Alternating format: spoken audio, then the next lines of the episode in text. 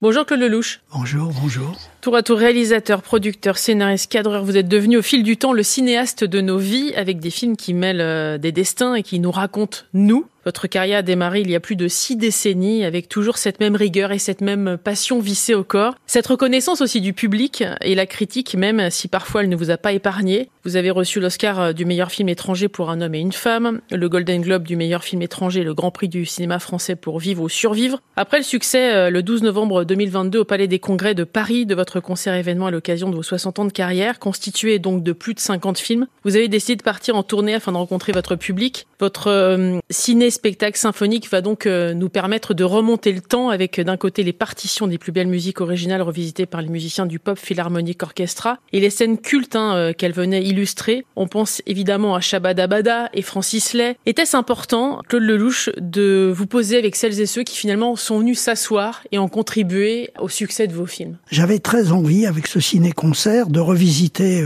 ces 60 ans de cinéma. Moi, j'ai passé ma vie à observer le monde. Je suis rien d'autre qu'un reporter. J'ai filmé des hommes et des femmes que j'avais envie de fréquenter un peu plus que d'autres, que j'avais envie de prendre dans mes bras un peu plus que d'autres. Il n'y a pas de super-héros dans mes films, ni de super-salauds. Il y a des hommes et des femmes un peu moins dégueulasses que les autres. Et c'est avec ça qu'il faut faire. Ce sont des hommes et des femmes qui ont les qualités de leurs défauts. Et ce ciné-concert nous fait faire un voyage formidable sur ces 60 dernières années dont j'ai été le témoin. Et c'est vrai que les gens qui sont dans la salle revisitent leur vie, revisitent leurs souvenirs, font un flashback absolument incroyable, non pas avec mes images, mais avec leurs images à elles, qu'ils superposent aux images que je propose. Voilà. Et en plus, j'avais envie de rendre hommage à tous mes copains qui sont plus là, de Trintignant à Belmondo, en passant par Johnny Hallyday, Francis Lay, Pierre Barou, enfin la liste est impressionnante. Et j'avais envie de montrer à quel point le cinéma peut les rendre immortels. Je pense que l'immortalité a commencé en 1895 avec l'arrivée du cinéma.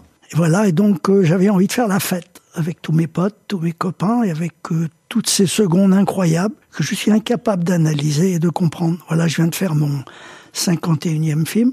J'ai eu envie de l'appeler finalement, parce que c'est sûrement un des derniers. Voilà, et une fois de plus, j'observe ce monde.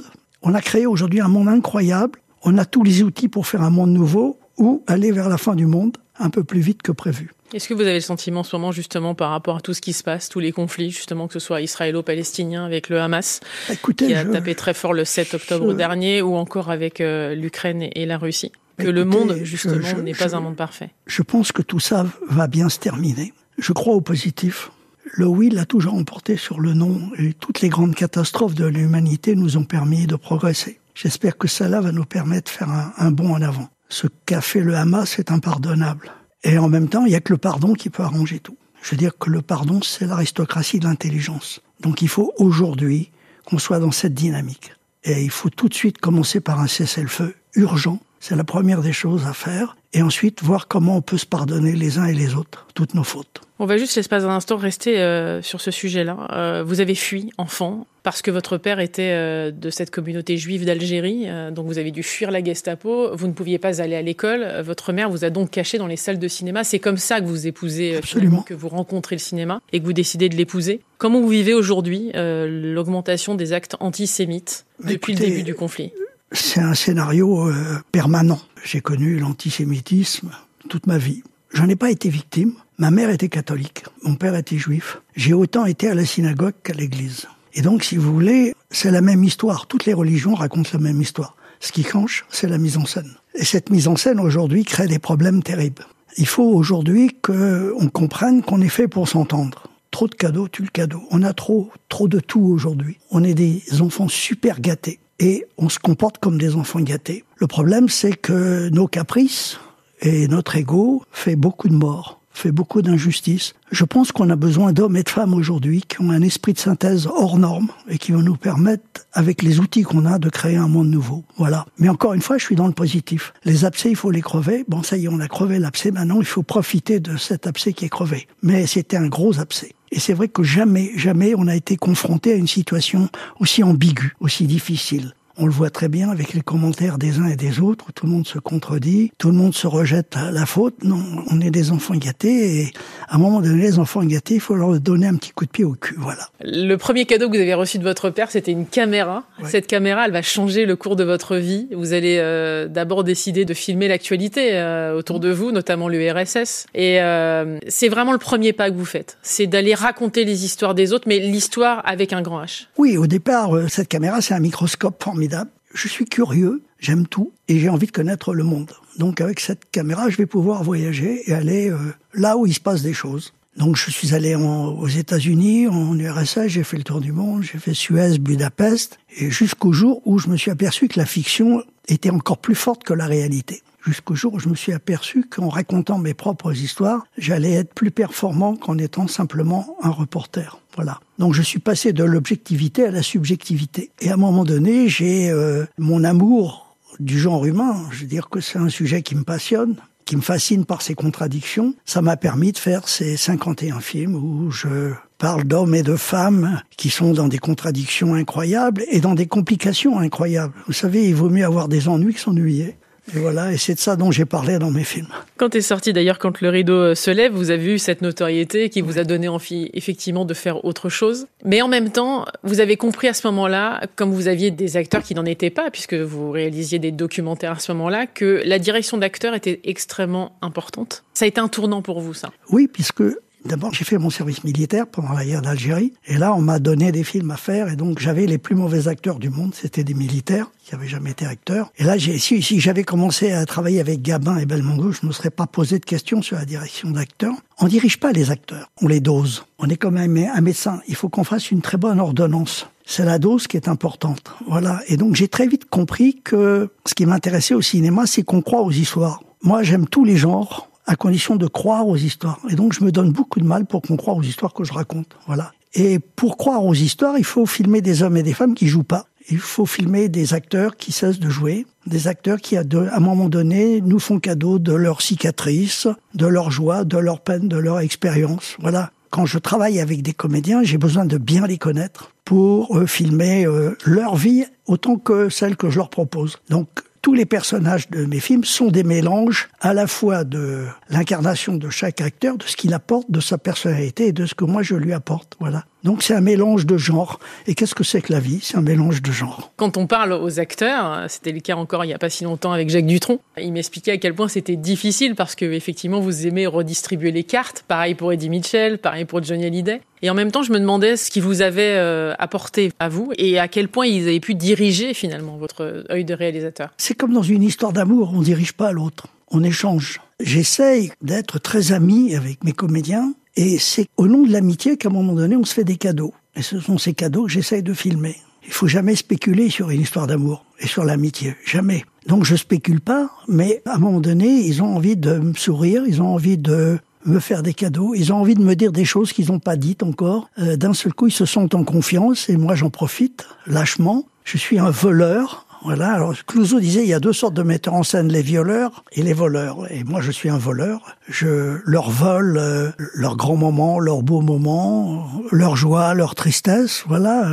Mais la vie est un tel mélange de genres qu'il faut accepter tous les genres, tous les genres. Ce qui compte, c'est de pas s'ennuyer, voilà. Ce qu'il faut, c'est pas s'ennuyer. Moi, je sais pas qui a rempli mon agenda à ma naissance, mais depuis 85 ans, je me suis pas ennuyé une seconde. Votre vie a été, s'est divisée en plusieurs étapes. La première est née avec Un homme et une femme. C'était en 1966. Ce film, il a changé votre vie? Oui, Un homme et une femme reste à ce jour le film le moins cher de l'histoire du cinéma et celui qui a rapporté le plus. Donc, dans le rapport qualité-prix, on n'a jamais été aussi performant. Et c'est vrai que ce film, c'était peut-être le dernier film que j'allais faire puisque les 6 précédents n'avaient pas très bien marché. Donc j'ai fait un peu ce film, un peu comme on se suicide, en prenant tous les risques. Et c'est quand on prend tous les risques que ça rigole. Voilà. Et après, ce film a changé ma vie. Effectivement, il m'a offert 50 ans de liberté et j'en ai profité. Vous savez, et puis mon métier à moi, c'est quoi? C'est de faire rêver les gens. Et comme on ne meurt jamais d'une overdose de rêve, je suis bien décidé à aller au bout de mes rêves. Est-ce que vous avez encore des rêves d'ailleurs, Claude Lelouch? Bien sûr. Non accomplis? Oui, bien sûr. Chaque seconde qui passe me donne envie de, comme un sportif, de sauter un peu plus haut que d'habitude, de courir un peu plus vite que d'habitude. Bon, à l'âge que j'ai, je sais très bien que je suis en train de voir la ligne d'arrivée. Je sais très bien que je suis en train de faire mes derniers mètres. Et c'est au moment du sprint qu'on gagne ou qu'on perd la course. Donc, j'ai pas envie de rater la fin de la course. La deuxième étape, est arrivée avec les uns et les autres. Là, vous vous êtes rendu compte qu'il fallait arrêter les deux destins croisés uniquement, ce qu'on appelle des films coraux qui vont arriver, où finalement, intrinsèquement, on est tous liés, tout est lié. Et surtout, il y a eu La Belle Histoire qui est arrivée entre-temps, qui nous a montré aussi à quel point notre histoire ne démarrait pas au moment de notre naissance. On est allé encore un peu plus loin, là. On peut associer aussi à cette période-là Les Misérables, partir, revenir. Bref, le but du jeu, c'était quoi? C'était justement de montrer que tous ensemble, et on est en plein cœur du sujet en ce moment, on était beaucoup plus forts. Je crois au recyclage des vies. Je ne crois pas à la mort. On est capable de recycler les ordures, on peut recycler les êtres humains. Je pense que le meilleur de chacun d'entre nous est conservé. Je crois à l'éternité. Je crois au mouvement perpétuel.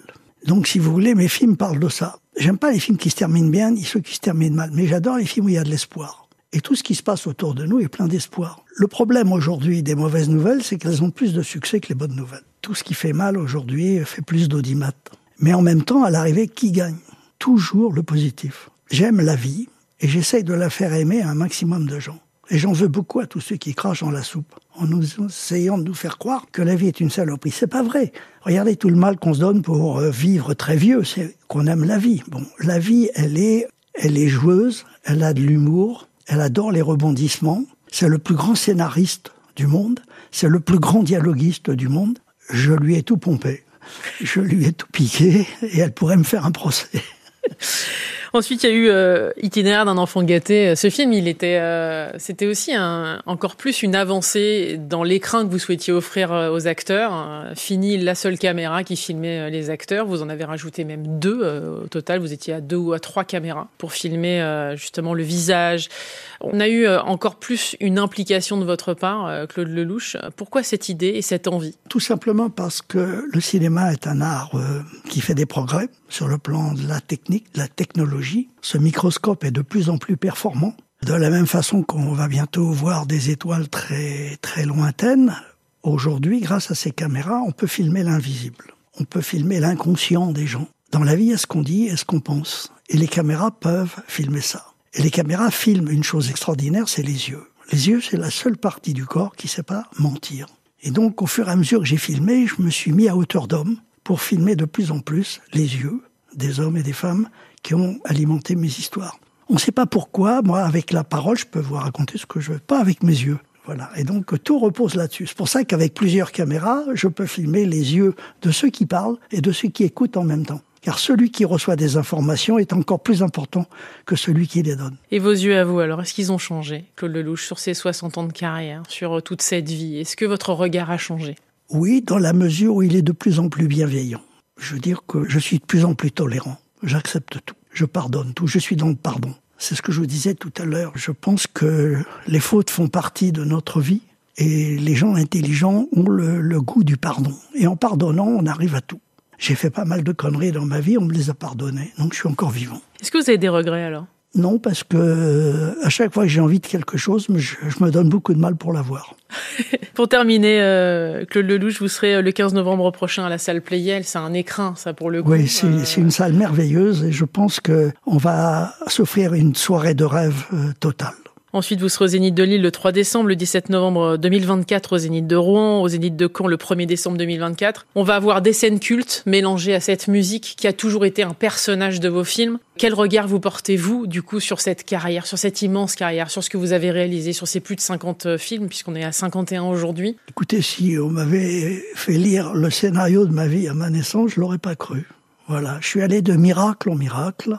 Et c'est vrai que quand j'arrive à filmer des petits miracles, je suis très très heureux. Voilà, vous avez en face de vous un homme heureux. Profitez-en, c'est une espèce en voie de disparition. Merci beaucoup en tout cas Claude Lelouch d'être passé dans Le Monde Élodie sur France Info. Donc Claude Lelouch, le ciné spectacle symphonique passera évidemment pas très loin de chez vous. Vous serez le 15 novembre à la Salle Pleyel, au Zénith de Lille le 3 décembre, le 17 novembre 2024 au Zénith de Rouen et au Zénith de Caen le 1er décembre 2024. Merci infiniment. Merci de m'avoir accueilli si gentiment.